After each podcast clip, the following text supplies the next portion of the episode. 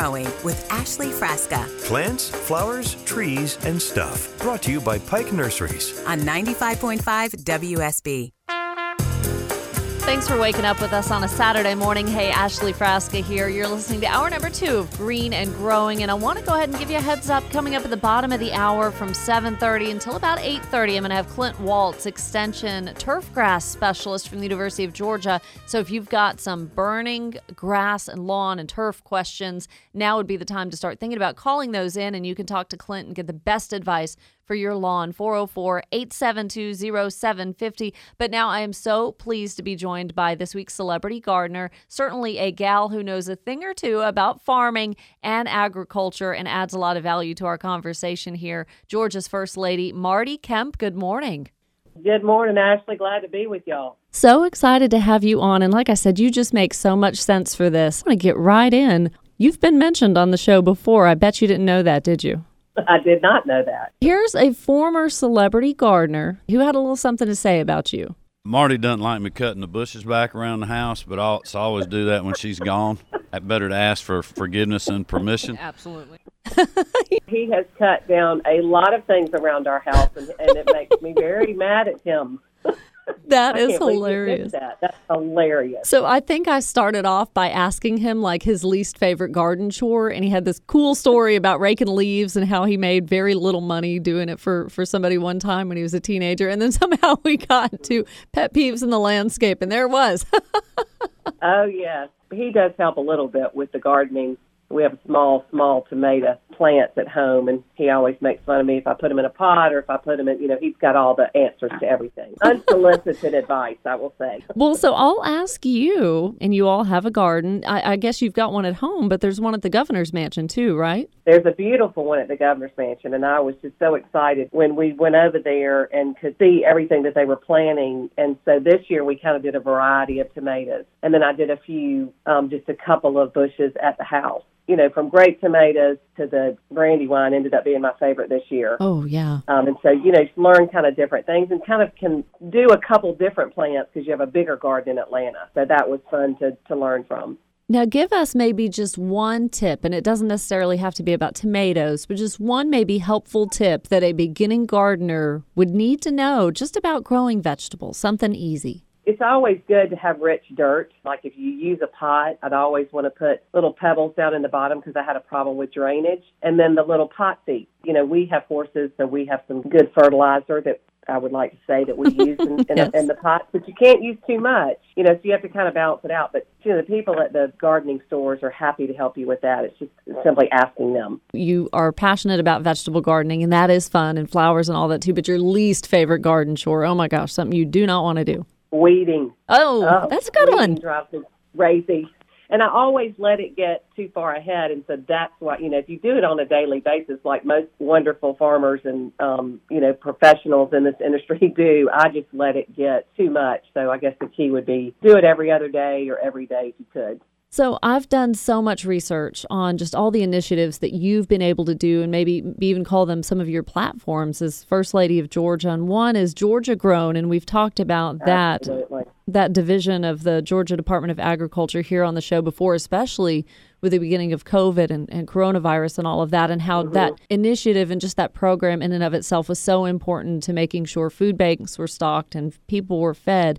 And your initiative extends from Georgia food that's served at the governor's mansion to native wildflowers and how you've partnered up with the Georgia Department of Transportation. So tell me a little bit about your involvement with Georgia Grown. No, at the very beginning when we were elected, Lydia Black asked me if I would consider making the the mansion Georgia grown, and I was like, well, why isn't it? You know, of course we will. You know, we need to support our farmers. Know, agriculture is number one in Georgia, so it just was a no brainer for me that we would represent our farmers and everything produced in Georgia at the mansion and highlight our Georgia growers because I mean they're the ones that you know farm to table, and that's so very important. It was an easy ask to me, and so we've just definitely been interested in finding out what everybody has to offer and purchasing from them and sharing that with the groups that we have and lunches and dinners that we were having at the mansion that I hope that we can get back to pretty soon. But I just think it's really cool that you could walk out to a to your garden pick a tomato or, or you know pick some lettuce, pick up some okra, have fried okra or cucumbers or, or whatever it is, green beans, whatever it is that you like to grow.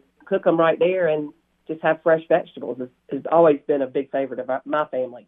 Literally farm to table and talk about how supportive the staff was of that idea and the chef there at the governor's mansion. I'm sure you had a fun time kind of putting your heads together. It was fun for Simon, our chef, to research the Georgia grown um, and, and what was available. And you know, he's worked with, with with doing some dinners with the Georgia grown program, but but to implement it and let him shop it and go meet these individuals was really exciting for him as well. And you talk about the importance of agriculture here in our state. And this show is heard in metro Atlanta and has even further reaches. But of course, middle Georgia, South Georgia, so important. And last week was National 4 H Week.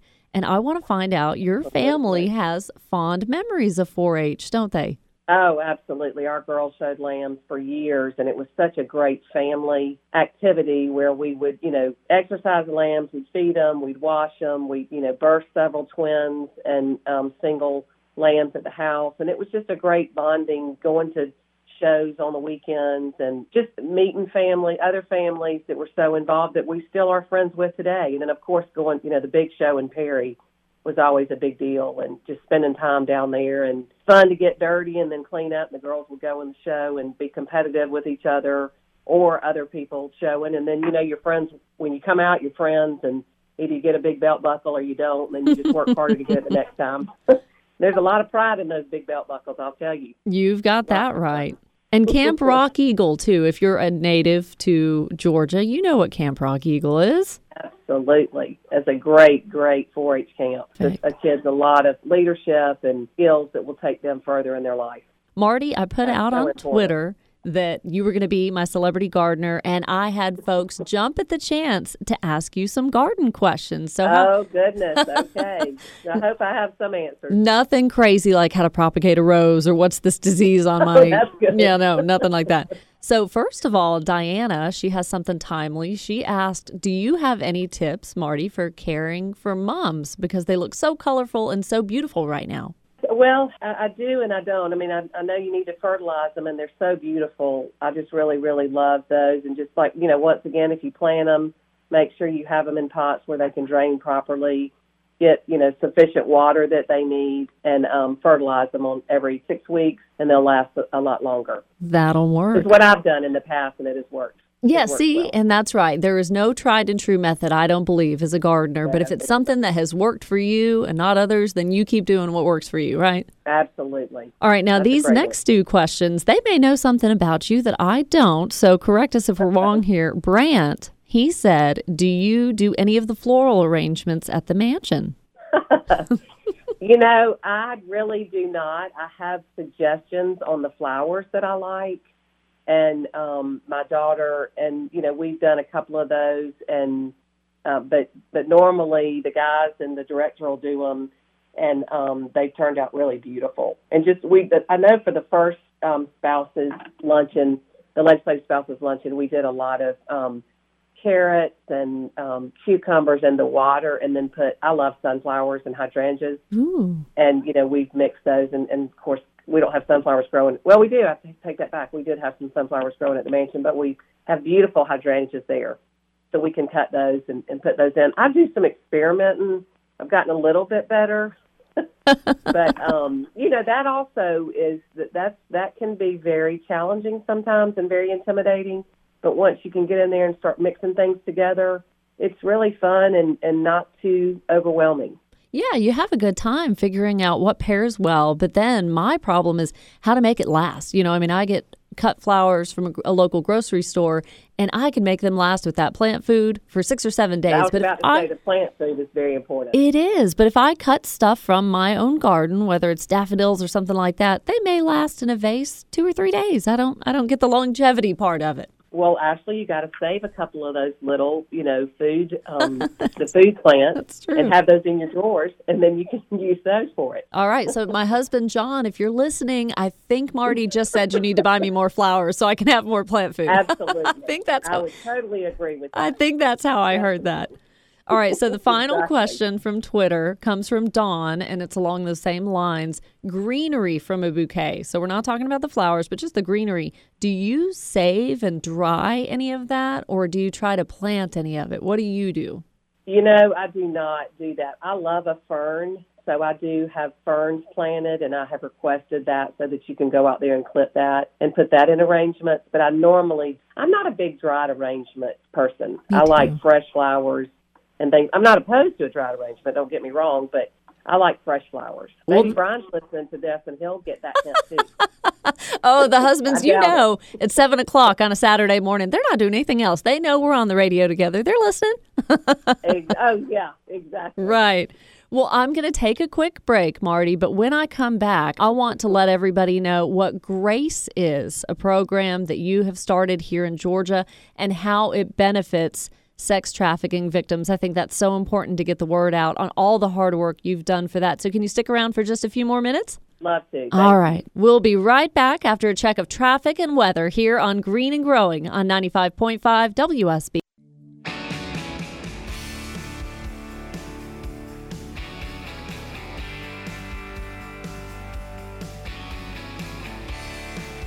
And you know, it's time for a weather update brought to you by Finley Roofing. Today and tomorrow, it's going to be dry but chilly, highs reaching 70 degrees and lows around the mid 40s to 50. And talking with Georgia's First Lady, Marty Kemp.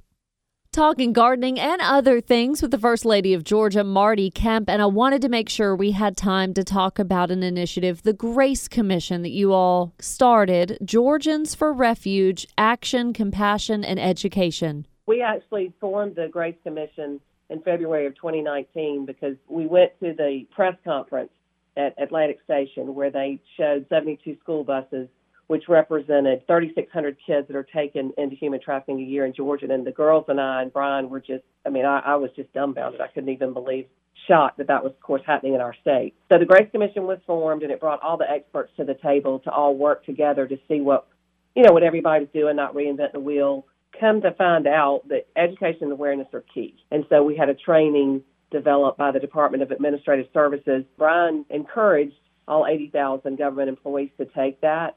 So we'd have more boots on the ground, people knowing what to look for and how to report it when they saw it and just what to do. We just announced the human trafficking hotline, 1 866 END HTGA, which is 1 866 363 4842, which will let people know where to go, where you can get information to the GBI, information on what to report, where to report, or to get help. The number that you put out is staggering 3,600 victims in Georgia a year. Yes, and I, I believe that it's more than that, but there's just not been enough reported, and that it is happening in 159 counties in the state of Georgia. We just hadn't been able to recognize it. But with this training, it is a key to be able to educate and with the awareness, people will know how to recognize it just in their everyday life of going to the grocery store, going shopping. If they see something, say something, and you can help save somebody's life. I mean, how incredible would that be to be a part of saving one person's life in this evil industry? Yes, we read uh, stories from some of the marshals who were involved in some of those sting operations a month or two ago. Their personal experience being the first person of relief that some of these teenage girls had seen in years. And for anybody that's listening that doesn't think that this is going to affect them, if you have any pride in your state whatsoever, Georgia has been a trafficking hotspot since 2005, at least, if not earlier. And Atlanta is just one of 14 cities with the highest rates of sexually trafficked children. So there's got to be something we can do for sure. And Marty, I got to ask too, what a powerful campaign that you all were able to put out on social media. How did you all obtain local movie mogul Tyler Perry to partner up on such an important topic with all of you? He's a great friend, and look, he's in this fight with us. That was just a powerful PSA that he gave out, and it's important to him. I mean, it's important to every Georgian and every citizen in the United States that we need to let these individuals know that there is a choice not to go in this, and that we are there fighting for them, and there there is hope that they can get out of this evil, not even get in the evil industry, to get out of it too.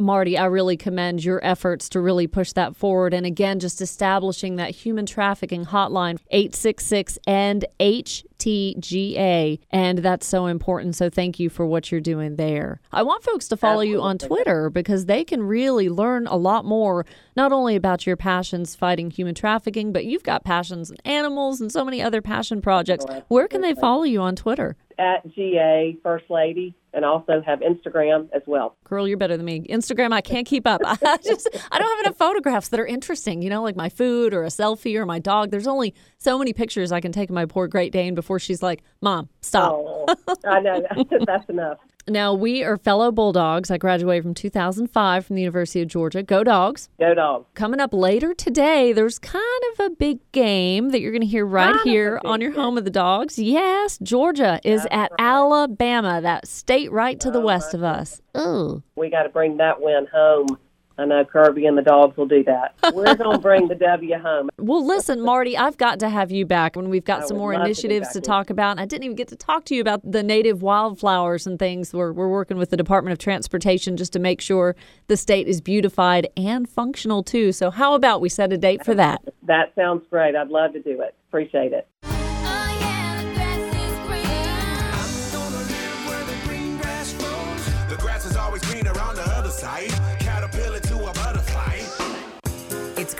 Growing with Ashley Frasca Plants, flowers, trees, and stuff. Brought to you by Pike Nurseries. on 95.5 WSB.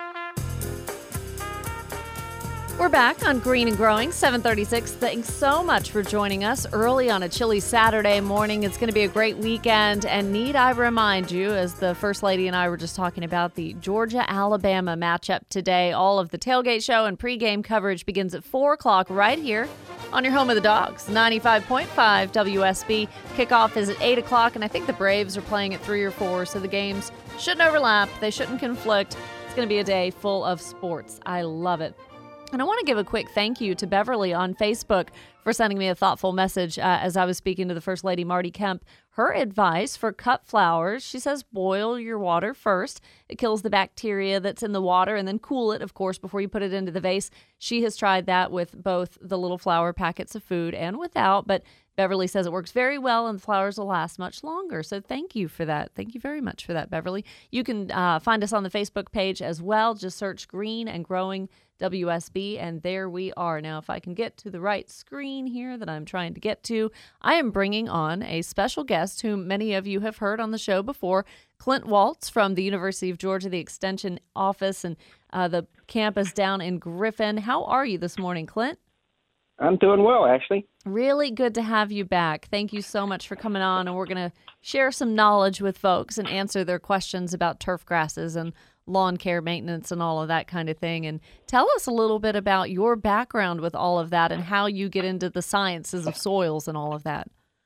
Okay. Um, it started off really as a teenager, uh, mowing lawns and uh, making money. Turns out uh, I, I, I enjoyed being outside, and um, I come from an agricultural background. Uh, my family were farmers, and dad was an ag teacher, and and uh, on both sides of my family, my my mom's side as well as my dad's side was in agriculture. So I guess some others, when it's in the blood, it's in the blood. But uh, I started making money uh, doing stuff in the lawn and um, around the neighborhood, and kind of like that aspect of it. So uh, I didn't know it was the green industry at the time. I didn't know it was professional lawn care uh, could be so lucrative at the time, but uh, did some of that. And then while in uh, worked on a sod farm for one summer, and then uh, summer internships uh, doing uh, work on a golf course. So I got to be around turf uh, a good little bit, and uh, really enjoyed the science classes when I was at Clemson. So uh, um, you know, it's a Go Tigers day for me today. It is. uh, with- I with knew you wore a different color. well, I don't think we're playing each other this season. No chance with the interconference game, so we're okay. Well, not until you get to the postseason, maybe. but, uh, Okay, all right. That's a conversation for another time. there you go. I Love it. But uh, but uh, I've I've always enjoyed the science, and, and grass has been something other that uh, and turf grass and just how it's used uh, uh, on on home landscapes and um, professional situations, whether it's ball fields or golf courses or what, uh, and just the intricacies, and then the people. Um, the, the people early on were the ones. It's, it's a great industry out there. The green industry's got fantastic people in it that really care about what they're doing, whether it's golf course superintendents or sports field managers or commercial lawn care folks and, and that kind of thing. It's just excellent people, great industry, and uh, they're trying to provide a service to to um, whoever their clientele is, professional athletes, eight year olds running around playing soccer, Yeah. or, or you know the average home. So it's it's a great place to to work and great people to work with. It affects all of us, whether it's leisure, recreation, you know, or professional, like you said, golf courses and businesses and things like that. This, you know, turf grass, I mean, that area spans far and wide. And with the College of Agricultural and Environmental Sciences there down in Griffin, that's kind of a research hub, right? That's a lot of what you all work on. Absolutely. No, uh, we've got turf is actually on all three of our campuses, so Athens, Griffin, and Tifton. But the majority of our turf faculty are here in Griffin, and uh, we have an excellent research facility, a great um, uh, new building. I say new; we've been in about three years. That uh, our industry went to to the legislature a few years back and said that we need to to make sure our facilities match the quality of of, of work that we project around the world. Uh, University of Georgia's turf program has a long history of, of of producing grasses that are used all around the world, literally all around the world. Tiff Tough, Bermuda, right? That comes right from the University of Georgia. It does. That Yeah. comes off of our Tifton campus down there, but uh, and and that's certainly our new one, and that's the one that uh, has got uh, well documented water conservation uh, properties about it. So it uses less water, um, even for Bermuda grass, which is a um, a very water conserving species on itself. But TifTuf goes even beyond that, and our breeders and our scientists, and, and you know, I've had a little part in that through the years of, of developing that that cultivar as well, of um, getting that out there and such that we can get a, a quality grass out to uh, um, homeowners and sports field managers and golf courses and, and that type of thing, and actually wind up having a, a positive impact in reducing uh, uh, amount of water that's being used for, for growing grass. Yeah, that's something we have to think about as as good stewards of the the planet as well as using less resources, right, and being a little more efficient in the landscape. And I wanted to talk to you about that too. Um, I listened to a podcast recently with John Greenlee, who's kind of known as the grass guru, and his take on the use of ornamental grasses and how you know that's just really now becoming more and more common. We like our lawns and our turf grasses, so there's a chance to use ornamental grasses. And but he talked about grass ecology, and I really had never thought of that phrase before. But just how to be more environmentally conscious about our lawns, right? And how if we used Yeah. ornamental grasses, it would take a lot less resources. But to try to keep up that lawn, you're using water, you're using pesticides, you're using herbicides. I mean, that can be a strain on the environment if not done the right way, right? It can be, and uh, but you know the the difference between some of those is the the ornamental grasses are places that's going to be used in place of or in conjunction with um, woody ornamentals. Uh, you're not going to be able to mow those down at say anywhere from inch to to three or four inches kind of Right. thing, and have a lawn lawn with them. So the ability on ornamental grasses to go out and let the children play um, in the yard or, or a place for for uh, Fluffy and Fido to go out and do what they do. Um, it, that gets kind of limited on the things, and absolutely the stewardship of trying to have grasses that um, and developing grasses that reuse less water or um, or more competitive against weeds, so that you don't have to apply herbicides or have a um, I, will, I guess I'll throw out a rather scientific word: host plant resistance. Okay. Uh, what that means is it's built in genetically that it's, it doesn't get sick, it doesn't get the diseases, and genetically it, it's predisposed not to be subject to some of the diseases, so you don't have to apply fungicides um, on them. So our, our breeders and our scientists, uh, we are all trying to work towards improving our, our grasses that we put out there that uh, that that don't need as much of that and are more sustainable and easier to care for. Yeah, nothing's going to be perfect, of course. And Lance No. Walheim joined me last week from BioAdvanced, Clint, and he said something that I really thought a lot about. He said lawn diseases are almost always caused by or made worse by improper care of the lawn. And I kind of thought, huh, that could be. It's like the more we try to combat this problem, the worse we may be making it. So again, that goes mm-hmm. best to or goes back to best practices up front and strengthening that lawn and making it a lot tougher and stronger. That'll save you time on the backside, right? Absolutely. No, that's that's correct. And using the proper agronomics or proper cultural practices. So doing things like fertilizing at the right time and using the right fertilizers. Um, you, you don't predispose that grass or make it young and tender so it is more susceptible to diseases, or you don't irrigate at the wrong time such that it's wet. Most of our diseases in turf need about 12 hours of free moisture, Oh. uh, either on the leaf or around the crown of the plant. So if you irrigate too early and you move into nighttime, you extend that wet period, so you do uh, risk an opportunity there or provide an opportunity for for disease to to take over.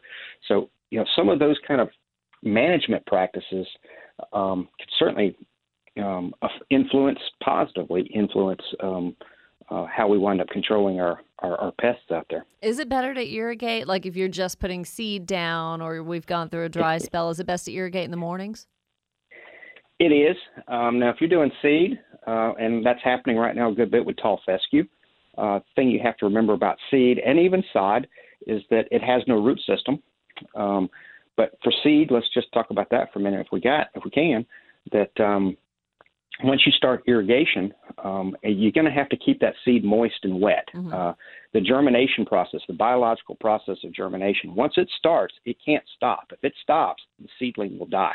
There is no pause button with with uh, seed germination uh, on it. So once you kind of get it wet, it needs to stay wet through the germination process, the whole biochemical germination process. So you, in those situations, you water in the morning, you water maybe a couple of times through the day just to make sure that seedling stays moist and, and doesn't dry out. Because if it dries out, it won't it won't go any further. Gosh, that's really something great to think about. And, and I'm glad you brought that up. We've got a couple minutes before we go to break here, Clint, but lots of questions for you and I both this time of year about overseeding for tall fescue. And generally, you know, from what I see, October 15th is kind of prime, maybe up until, but you can certainly do it in November. But how do we know when it's too late? What what are we as, you know, inexperienced gardeners? Are we looking at the air temp or the soil temp when that cutoff is too late to seed? Yeah, well, with tall fescue, you can kind of seed. We'll say this: it's kind of like buying a garden hose, I guess. You know, you got good, better, and best Uh-huh. um, on your garden hoses out there. So I kind of look at tall fescue as a good, better, and best. Uh, the best time to seed is, is kind of between September 15th and let's just say October 15th or November 1. And yes, soil temperatures are a big part of that. So the warmer the soil temperatures, the faster it's going to germinate. Okay. Um, the faster it germinates, the quicker it puts down a root. It starts to be able to pull up its own water and nutrients. So as we move into, let's just say, mid-November, December, you can put tall fescue out then, but it's going to be slower to germinate because soil temperatures are cooler. So uh, if you seeded, let's just say uh, September 15th, and soil temperatures are 75 degrees, you may see tall fescue germinate in three to five days.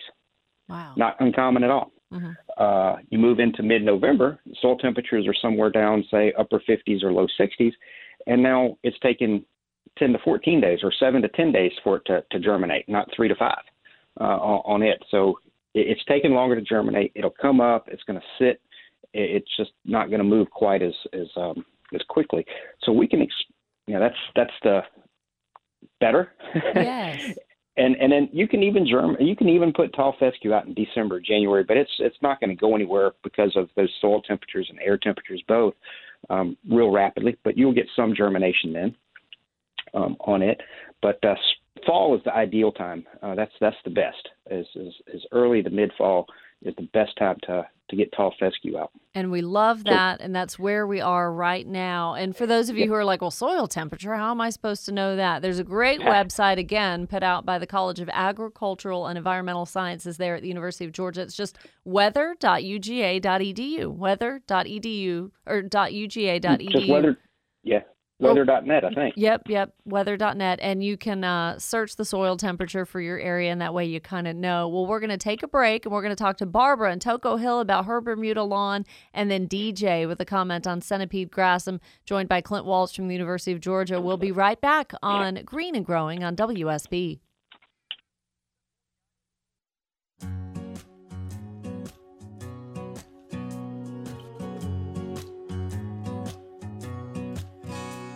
Back with Clint Waltz from the University of Georgia, answering lawn questions, turf grass questions for you. First, a weather update brought to you by Finley Roofing, though. Highs today and tomorrow around 70, lows in the uh, mid to upper 40s. It's going to be sunny both days. So, Clint, we've got some good weather this weekend, and we have some good questions, too. I want to take Barbara up first, calling from Toco Hill. Hey, good morning, Barbara. Good morning.